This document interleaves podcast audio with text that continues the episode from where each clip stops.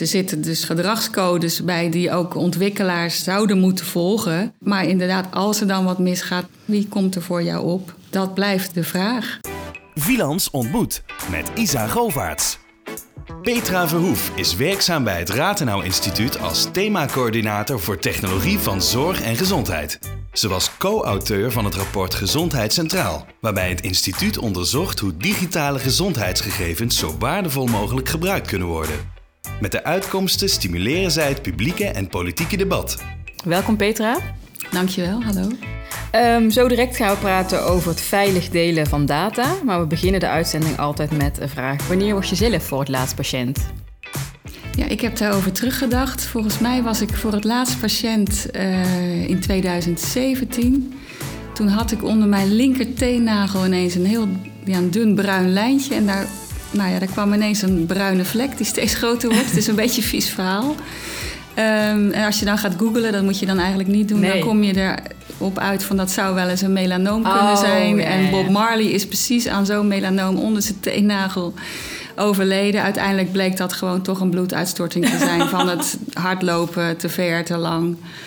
Uh, maar het was toch even schrikken, want het, had, het waren toch drie consulten nodig om die diagnose dan te stellen van, nou ja, het is eigenlijk niks. Oké, okay, maar je bent echt naar de huisarts gegaan en die zei: laat maar even controleren ja. wat het is. En toen naar twee ziekenhuizen, want de ene dermatoloog die, die zei: ja, het ziet er wel heel uh, gevaarlijk uit. Nou ja, toen naar een specialistisch ziekenhuis. En uiteindelijk bleek het inderdaad een bloeduitstorting. Oké, okay, nou dat is zijn. fijn. ja. Maar um, heb je toen uh, natuurlijk met jouw beroepsdeformatie gekeken van hoe gaan, hoe gaan we hier eigenlijk met mijn data om, met mijn persoonsgegevens? Nou, toen werkte ik uh, nog niet bij het Ratenau Instituut. Ik werk daar nu uh, ja, precies twee jaar. Um, dus ja, dat heb ik toen eigenlijk helemaal niet zo gedacht. Um, maar ik ben wel regelmatig met mijn moeder. Ja, die loopt al tegen de 80 in het ziekenhuis. En nu let ik daar natuurlijk veel meer op. Ja.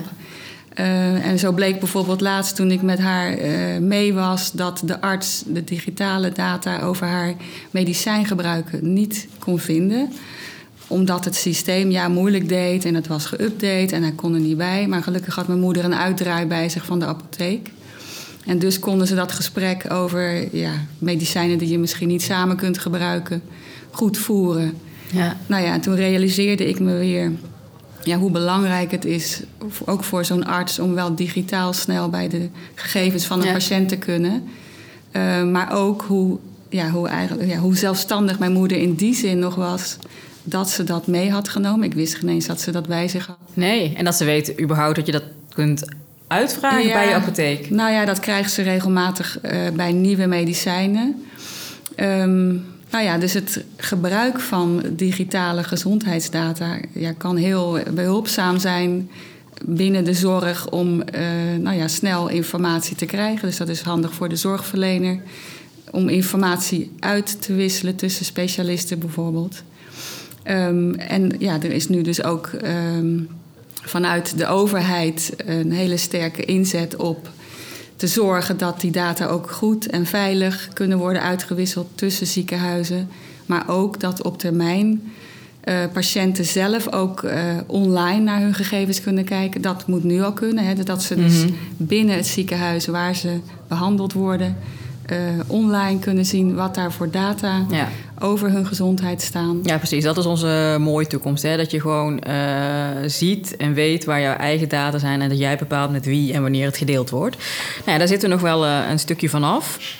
Ja. Ehm, het Ratenau heeft onderzocht eh, digitale diensten... waarmee patiënten en gezonde mensen data kunnen delen om hun gezondheid te verbeteren. Um, het laat zien dat zorgvuldig en veilig delen van data gebaat is bij kleinschaligheid en focus op wat er echt nodig is. Op naar een maatschappelijk verantwoorde digitale samenleving. Um, hoe staat het eigenlijk mee met die samenleving die jullie voor ogen hebben? Ja, hoe staat het daarmee? Kijk, vanuit het Ratenau volgen we heel erg sterk uh, hoe de samenleving omgaat met digitale technologie. Dus hoe die digitale transformatie mm -hmm. Plaatsvindt. Want dat is natuurlijk niet alleen in het zorgdomein.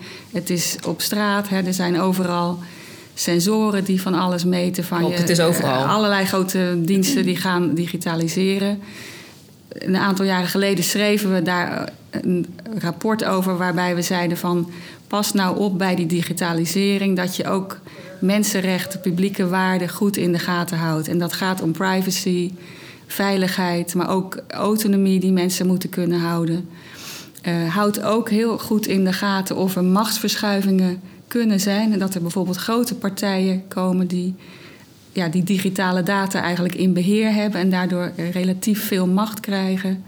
Maar zorg ook ervoor dat het ook een menswaardige samenleving blijft. Dus dat mensen ook echt menswaardig worden behandeld en dat niet machines bijvoorbeeld de taken overnemen van mensen. Mhm. Nou, daar zijn wij eigenlijk op voortgegaan met, doorgegaan met uh, het digitale gezondheidsdataproject. Ja, maar dit zijn allemaal beschouwende zaken. Hè? Van houd hier rekening mee en zorg dat dit uh, op orde blijft. En dat zijn volgens mij goede zaken. Maar als je nu gewoon de vraag stelt: hoe staat het nou met die gezondheidszorg en die samenleving die je, die je zeg maar zou willen met al die randvoorwaarden? Waar staan we nu dan? Nou, wat, als je het vanuit ons bekijkt, mhm. hebben wij in dat rapport, als je daar echt kijkt, wat is daar nou de hoofdboodschap, hebben we gezegd: ga nou eerst eens goed nadenken binnen dat zorgdomein met de zorgverleners, maar ook de patiënten, de ICT-mensen die betrokken zijn, ook bij de e-health ontwikkelingen. Mhm. Ga nadenken: wat is nou goede zorg? En zorg dat je uiteindelijk het systeem digitaal ook zo inricht dat je die goede zorg kunt waarborgen. En daar staan we dus. We zouden dat gesprek moeten voeren. Wat is goede zorg? Precies. En waar speelt technologie dan een rol? Precies. En natuurlijk is er allerlei technologie. Uh, er zijn allerlei ontwikkelaars en er zitten heel veel goede initiatieven bij. Maar wat er eigenlijk moet gebeuren is dat je niet zoveel mogelijk data maar aan elkaar moet knopen over gezondheid. En dan denken van, nou ja, dan als je goede standaarden hebt en je hebt één taal en je maakt goede afspraken, dan kun je echt regie op gezondheid gaan geven aan patiënten.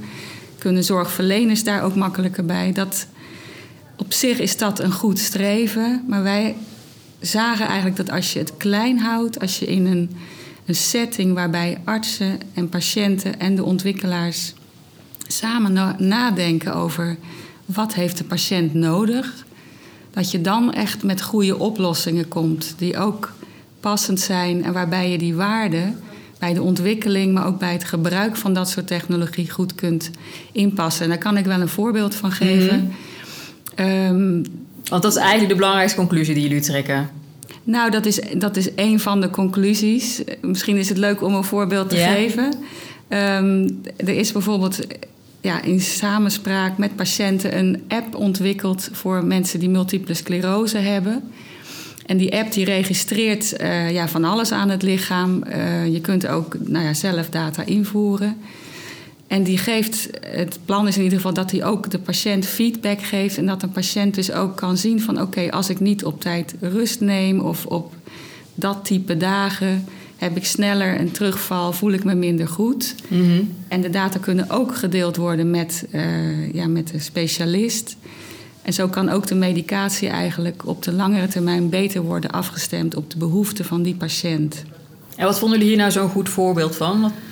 Nou, dat, die kleinschaligheid, uh, die gerichtheid um, ja, op dat bepaalde type patiënt. En het zijn natuurlijk ook de chronische patiënten die ja, ook al wel vaak mondiger zijn. Die zijn al heel lang patiënt. En die willen juist zelf meer grip hebben. Mm -hmm.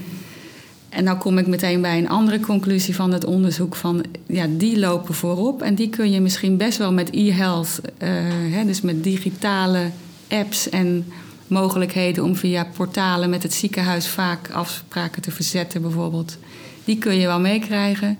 Maar met name de mensen die al ja, moeite hebben met de hele digitalisering, die niet veel online zijn, of die wat minder bewust bezig zijn met hun gezondheid om die nou ook via uh, inzagen en verder delen van data ook echt meer regie te geven, dat is heel lastig. Dat is dus een punt van, je, je kan het. Uh, ja, je, je, misschien kan je het wel. Hè? Sommige mensen zijn wel digitaal vaardig. Dan moeten ze het nog willen. En als ze dan ook nog bijvoorbeeld, als je kijkt naar een health app, naar een lifestyle app, als ze dan ook nog hun gedrag moeten gaan veranderen, dus het doen, die stappen eigenlijk die je moet maken om gebruikmakend van digitalisering van jouw, ja, jouw lichaam, je gezondheid, dat is gewoon ja, heel lastig. Ja, maar hoor ik jij nou zeggen van er zijn mensen die uh, minder digitaal zijn of hè, daar minder mee bezig zijn. Dat zal lastig zijn om die te bereiken. Maar we zitten toch niet voor niks in een digitale transformatie. Is er straks nog zorg waarbij je dat niet kan hebben? Heb je daar nog een keuze in?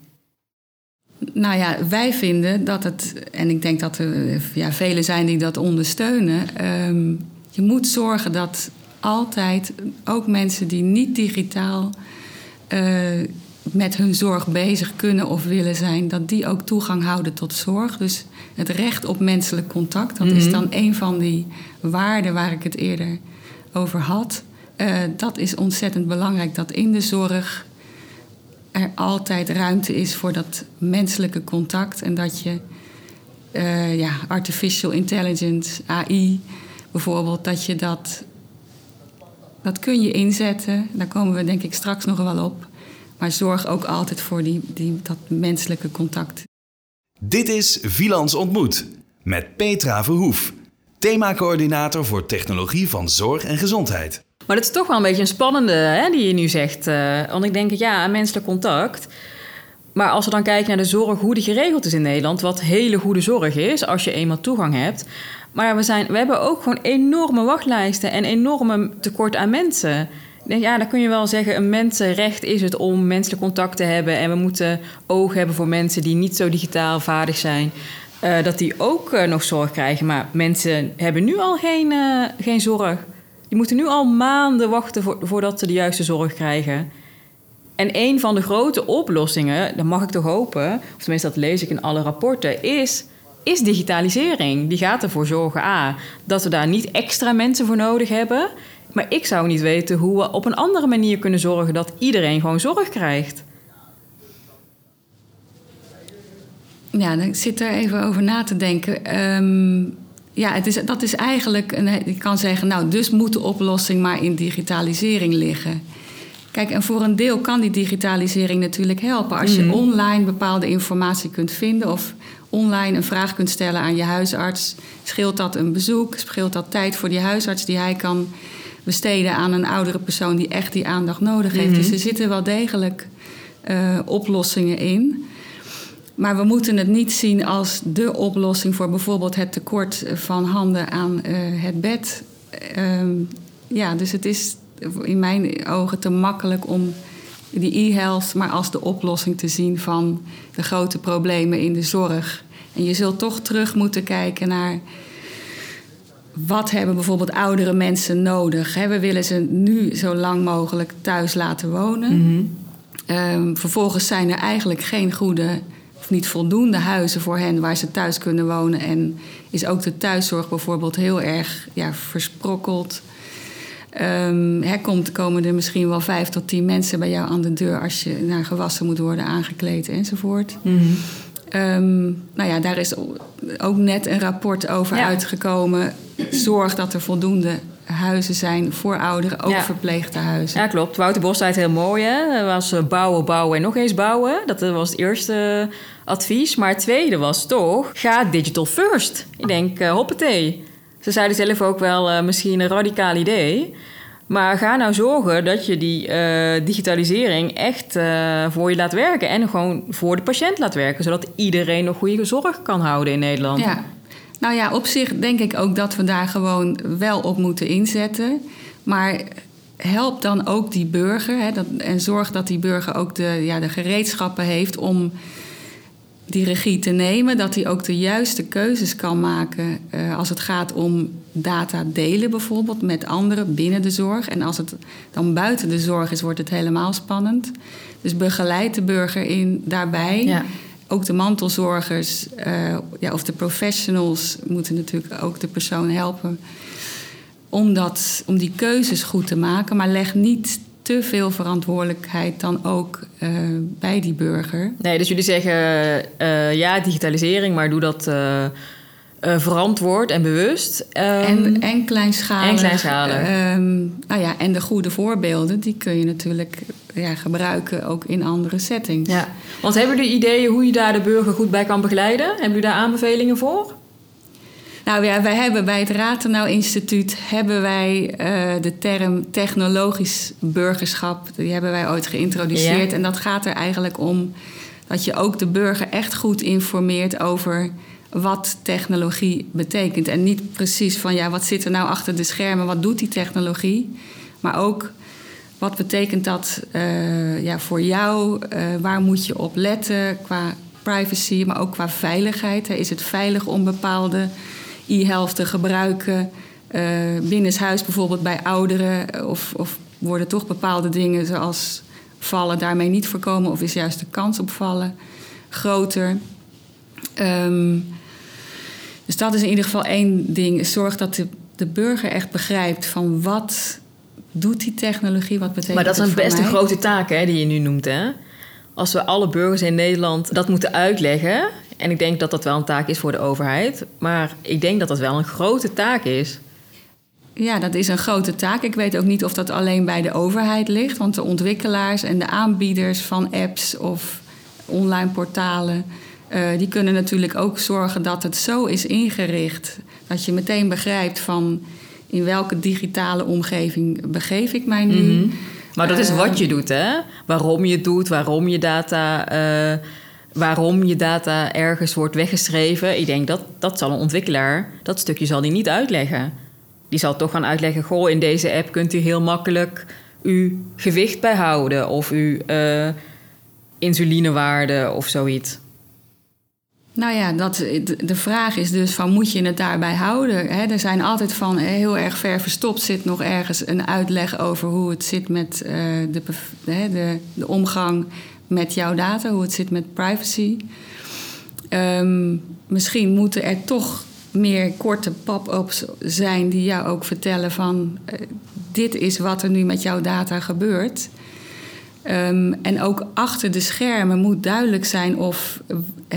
Allereerst moeten we zeker weten dat de kwaliteit van de data die over jou verzameld worden, als we het dan over een app hebben met een smartwatch um, die van alles van jou registreert, die kwaliteit van die gegevens moet goed zijn. Achter de schermen wordt daar met een algoritme wordt daar een analyse op gedaan. En op basis daarvan krijg je feedback om in jouw ja, in de fysieke wereld, hè, je bent dan, voor een deel wordt er een soort digitale kopie van jou gemaakt. In de fysieke wereld ga jij daar actie op ondernemen.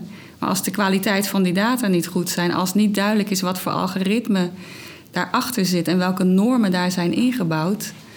Uh, en als het advies dan bijvoorbeeld uh, ja, one size fits all is en niet precies past bij jou, ja, dan krijg je geen goede zorg. Dus er moet wel, zonder dat natuurlijk bepaalde bedrijfsgeheimen zeg maar, worden kwijtgeraakt, kwijt, uh, weggegeven, moet duidelijk zijn welke normen zitten hier ingebouwd en waarom krijg ik dit advies. Ja.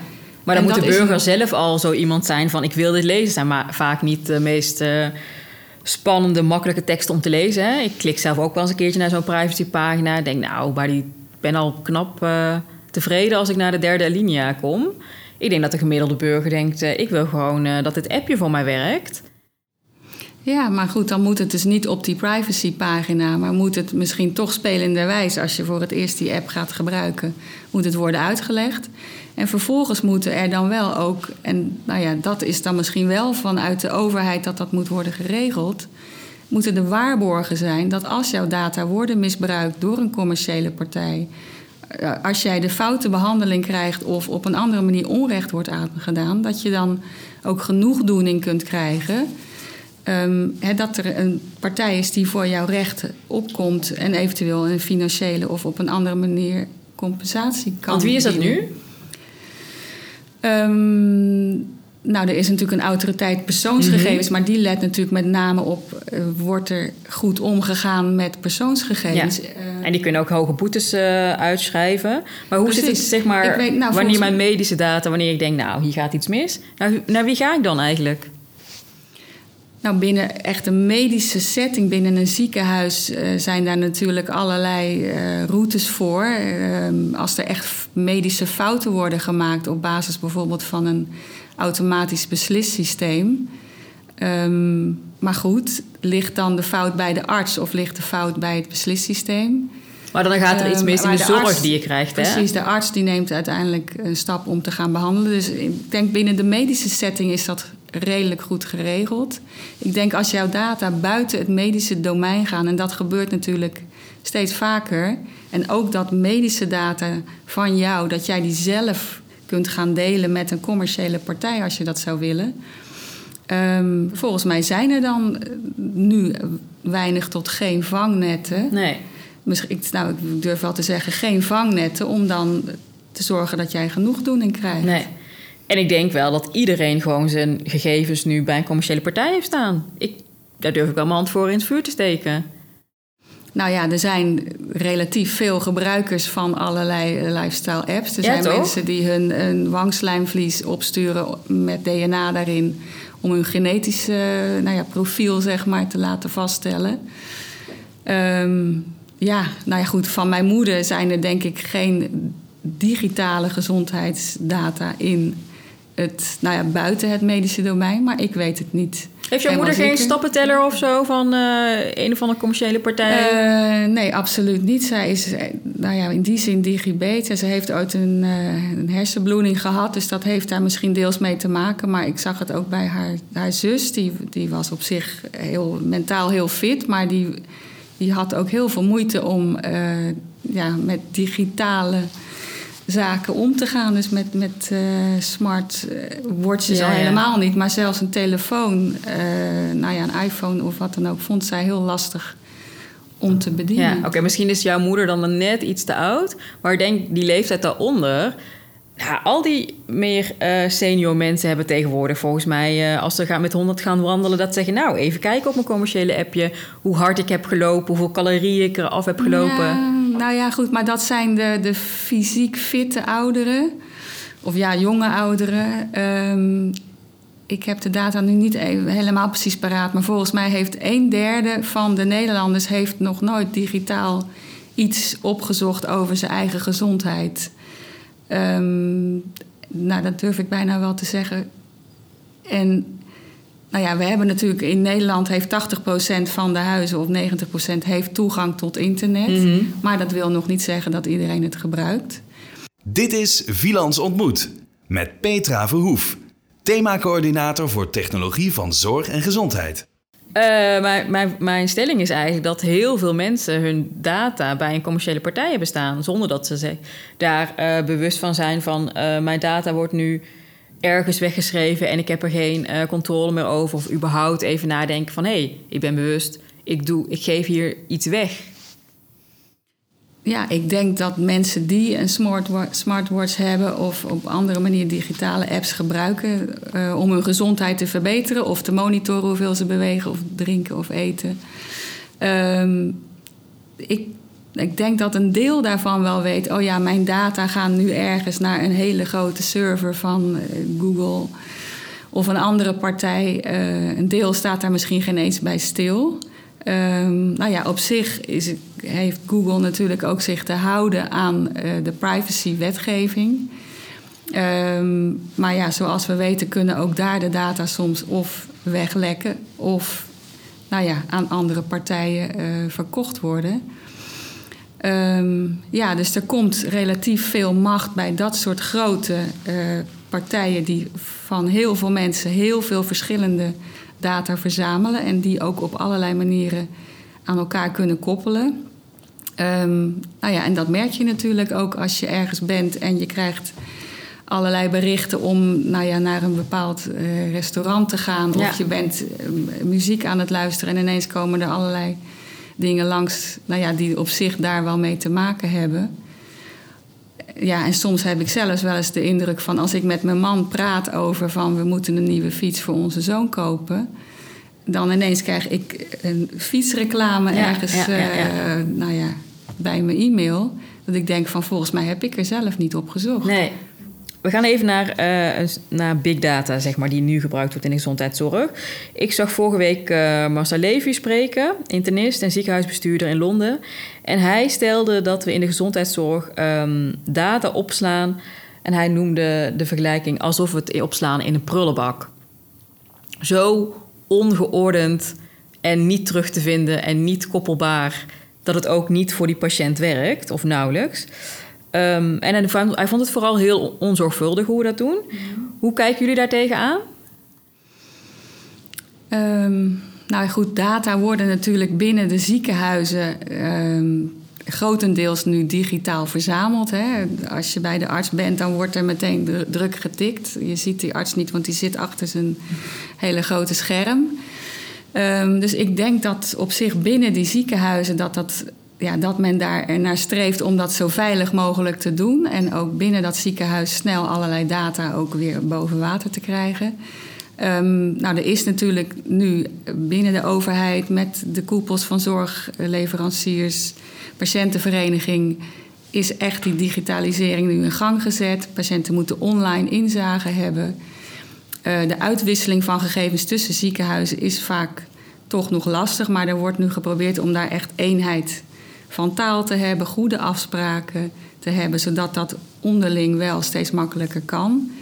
En dan moet nog de stap worden gemaakt naar ja, die persoonlijke gezondheidsomgevingen waar jij als patiënt je eigen data kunt zien, ook eigen data van lifestyle apps kunt toevoegen en dan kunt aangeven: oké, ik vind het goed als de fysiotherapeut en de tandarts ook mijn gegevens of een deel daarvan mogen inzien. Maar ja, voordat je zover bent, um, ja, is er nog heel veel werk te doen. Ja omdat die data soms inderdaad niet vergelijkbaar zijn of ook zeg maar technisch qua infrastructuur, digitale infrastructuur niet goed aan elkaar gekoppeld wil kunnen worden.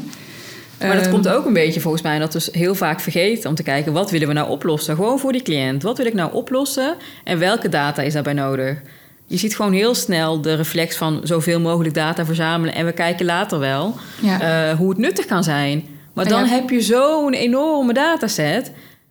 Nou, je moet dus ook niet naar zo'n enorme dataset toe willen. En daarom is het landelijke elektronische patiëntendossier, waarbij alles eigenlijk nou ja, aan alles gekoppeld zat.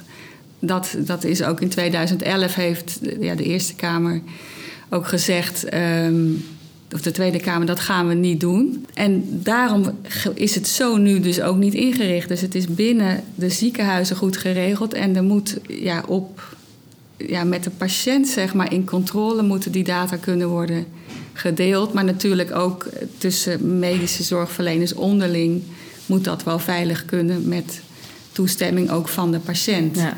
Want waar zien jullie nou voorbeelden uh, in de gezondheidszorg uh, waar big data wordt gebruikt, waarvan je denkt, hé, hey, hier heeft die burger echt iets aan. Dit is, dit is, dit is, nou, uh, dit is van, nou van meerwaarde.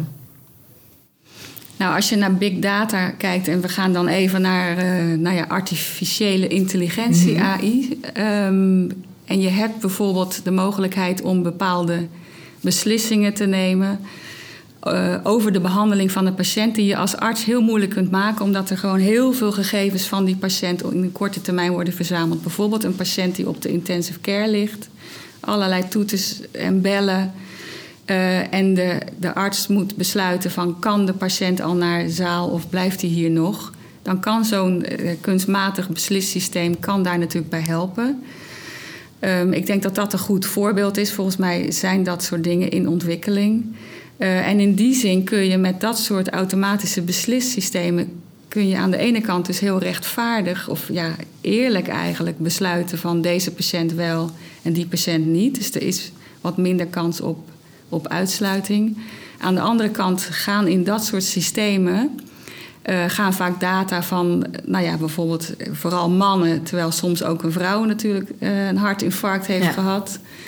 Uh, dus de kwaliteit van die data, maar ook een bepaalde bias die erin zit, dus selectie uh, van bepaalde groepen, maakt die beslissystemen niet altijd even goed voor alle groepen patiënten. Nee, klopt. Dus vandaar dat je ook nog altijd een arts hebt die even goed moet kijken van... goh, Precies. welke bias zit erin en, en wijk, ik hier, uh, wijk ik hiervan af... Ja. En op zich, wat jij nu noemt, zijn dingen zeg maar, die gaan spelen in de toekomst. En ik ken ook wel voorbeelden uit Amerika waar, um, waar ze hele goede dingen al hebben met uh, kunstmatige intelligentie. Maar wat zie jij nou in Nederland? Gewoon iets wat draait, waar nu patiënten tevreden over zijn, waarvan je denkt: hé, hey, dat hebben we echt goed gedaan. Nou, ik gaf al eerder gaf ik zeg maar die, dat voorbeeld van die multiple sclerose app. Dat is natuurlijk hè, voor patiënten, chronische patiënten. Maar heel veel mensen gebruiken natuurlijk uh, health apps. Waarmee ze dus willen bijhouden van hoeveel sport ik, eet ik gezond. En daarmee nemen ze dan ook uh, actie. Als het goed is. Soms doen ze dat niet. En ik denk, ik zie wel heel veel waarde in dat soort apps omdat het mensen kan helpen om gezonder te gaan leven. En als we uiteindelijk ons ja, gezondheidszorgsysteem betaalbaar willen maken, eh, houden, nou ja, maken eigenlijk, want zo betaalbaar is het inmiddels niet meer. Dan zou je ook uh, echt veel meer op die preventie moeten inzetten. Ja, precies. Dus die preventie, ik, ja. dat is echt iets waar we met z'n allen naar streven. Hè? Ja. Um, en ik hoop ook dat uh, Big Data daarbij kan helpen. Ik zag nu laatst van ASR iets voorbij komen, ASR Vitality. Um, eigenlijk zeggen die beweeg voldoende en je wordt direct beloond. Met ASR Vitality verdien je jaarlijks cashback op je aanvullende zorgverzekeringen. En uh, je kunt het aankoopbedrag van je Apple Watch of je Fitbit terugverdienen. Dus ik denk dan, oké, okay, ze gaan proberen mensen te stimuleren om uh, nou, inzicht te hebben in uh, hoeveel beweeg ik. En daar staat nu dan een soort geldbeloning mm-hmm, tegenover. Ja. Denken jullie dat dat een goed voorbeeld is hoe je zeg maar, de burger bewust kunt maken van een gezonde leefstijl en dat je daar zelf verantwoordelijk voor bent? Nou ja, goed, een verzekeraar heeft er natuurlijk heel veel bij te winnen dat uh, de klanten gezond blijven. Want nou ja, dan hoeft er, hoeft er minder uh, zorg uh, betaald te worden. Um, dus ik denk op zich dat allerlei manieren waarmee je mensen kunt overhalen om gezonder te leven. En nou, als het dan de gebruikers zijn van dit soort apps, als je die kunt overhalen van ga er nou ook mee aan de slag. Want dan krijg je een korting. Ja, dat, dat geeft jou dan wel een goede reden om dat te gaan doen. Maar goed, er zit wel een, toch een soort van machtsverhouding die je dan ziet ontstaan van jouw verzekeraar. Die begint ineens iets van jou te vragen. En zou jou dus ook kunnen verleiden om dit soort apps te gaan gebruiken. Terwijl je daar zelf misschien niet op zit te wachten. Of nou ja, het niet helemaal begrijpt. En dan kom ik weer terug op dat punt wat ik eerder maakte. Van wat zit er nou achter de schermen van zo'n app? Welke normen zijn daarin gebouwd? Op welke data is uh, dat algoritme gebouwd wat jouw feedback geeft in jouw dagelijkse leven? En is er wel genoeg uh, digitale informatie over jou verzameld om ja. echt een goed advies voor jou te geven? En nog, even, nog een stap verder. En wat gebeurt er dan als, er, als jij gaat hardlopen terwijl je eigenlijk een hartritmestoornis hebt? En nou ja, dood neervalt of nou ja, in ieder geval uh, patiënt eigenlijk wordt om die reden. Dus op zich de preventieve werking denk je, nou, daar zou best iets in kunnen zitten. Maar daarnaast zou uh, de ontwikkelaar ook de verantwoordelijkheid moeten nemen om die, uh, de burger daar extra informatie over te geven van wees bewust waarom je nu data wegschrijft, hoe, hoe daarmee omgaan en um, wat we daar allemaal mee doen. Precies, er zitten dus ja, gedragscodes bij die ook ontwikkelaars uh, ja, zouden moeten volgen en ook de aanbieders van dat soort apps. En dat gebeurt ook wel steeds meer. Hè? Dus dat ook ja, die ethics by design, privacy by design, dat zit er steeds meer ingebouwd. Uh, ook vaak voordat je een app gaat gebruiken, wordt er wel gevraagd naar je gezondheid. Uh, dus het is, nou ja, het is allemaal redelijk wel overwogen. Um, maar inderdaad, als er dan wat misgaat, naar wie ga je dan toe? Hè? Wie komt er voor jou op? Dat blijft uh, de vraag. Eind vorig jaar was er een column van uh, Robert Dijkgraaf in, in de NRC. En die zei: persoonlijke digitale gegevens zijn vaak een verdienmodel hè, voor techbedrijven. En we zien af en toe wel dat mensen zich daartegen gaan verzetten. Nou, we hebben natuurlijk het voorbeeld van uh, Hongkong, waar men, men maskers opzet tegen uh, gezichtsherkenning. Um, maar hij zei: We laten ons altijd overvallen door een crisis. En die volgende crisis heet privacy. Hoe staan jullie daar tegenover? Nou, ik denk dat je in heel veel van die digitale transformaties hebt gezien. Van ja, er is altijd ineens inderdaad een crisis. Hè. Er is een datalek bij de politie bijvoorbeeld. Uh, en dan wordt er nagedacht ja, nou ja, over privacy aan de ene kant, maar ook over veiligheid. Um, dus we moeten um, nou ja, voorbereid zijn op die digitalisering. Die digitalisering loopt al, dus ja, we zijn ermee bezig. Dit is Vilans Ontmoet met Petra Verhoef, themacoördinator voor technologie van zorg en gezondheid. Welke mooie uh, initiatieven zie jij of welke mooie voorbeelden dat je denkt: hey, we gaan echt de zorg ook beter maken met, uh, met technologie en met data? Eén daarvan was dat uh, ouderen die nog zelfstandig wonen, maar wel valgevoelig zijn, iets om hun pols hebben, eh, zodat op afstand bijvoorbeeld wordt geregistreerd als ze een tijd lang horizontaal stil liggen op het moment dat je dat niet verwacht. Dan kunnen ze gevallen zijn en dan kan er snel een hulpverlener van buiten naar hen toe gaan. Uh, en een ander voorbeeld was een, een soort, ja, klein, nou, geen robotje, maar in ieder geval een soort uh, hulpmiddel wat jou op tijd uh, je medicijnen laat innemen, bijvoorbeeld bij demente personen. ik vond dat allebei twee ja, best wel handige voorbeelden waarbij je kunt zien, hé, hey, daar werkt de zorg. Um, nou, in het buitenland wordt uh, e-health uh, ook veel ingezet om op afstand ook uh, inderdaad bijvoorbeeld contact te hebben met een huisarts wanneer je ver weg woont van de bewoonde wereld. Ook dat is denk ik een heel goed voorbeeld. Um, maar goed, bij al die dingen is het eigenlijk van er wordt ontzettend veel ontwikkeld door allerlei hele enthousiaste ja, designers van dit soort technologie. Maar die technologie moet uiteindelijk wel passen bij de wensen van de patiënt. Hè? Dus het moet echt geaccepteerd worden. Er moet een goed business model zijn. Het moet passen ook in onze zorginfrastructuur.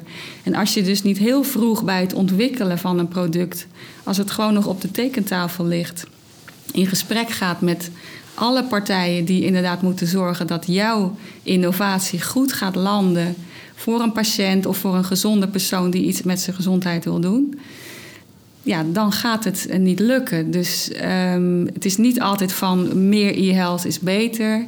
Het gaat erom welk probleem ga je met jouw e-health oplossing, of het nou AI is of een, een soort van robot. Wat wil jij gaan oplossen als ontwikkelaar en wie zorgt dat dat, wie helpt jou daarbij? Andere partijen, zorgpartijen, investeerders om dat ook echt op de markt te gaan brengen en dan je impact te hebben op gezondheid van mensen. En dat is ja, de grote vraag ook voor Nederland in de digitalisering van de zorg. Ja, niet meer zomaar digitalisering, maar echt digitalisering die helpt aan uh, een aan, klantbehoefte. Precies, oplossen van problemen. En soms liggen die problemen in tekort aan handen aan het bed. Uh, soms heeft het te maken met afstanden of met snelheid, waar hè, om waarbij je behandeld wilt worden.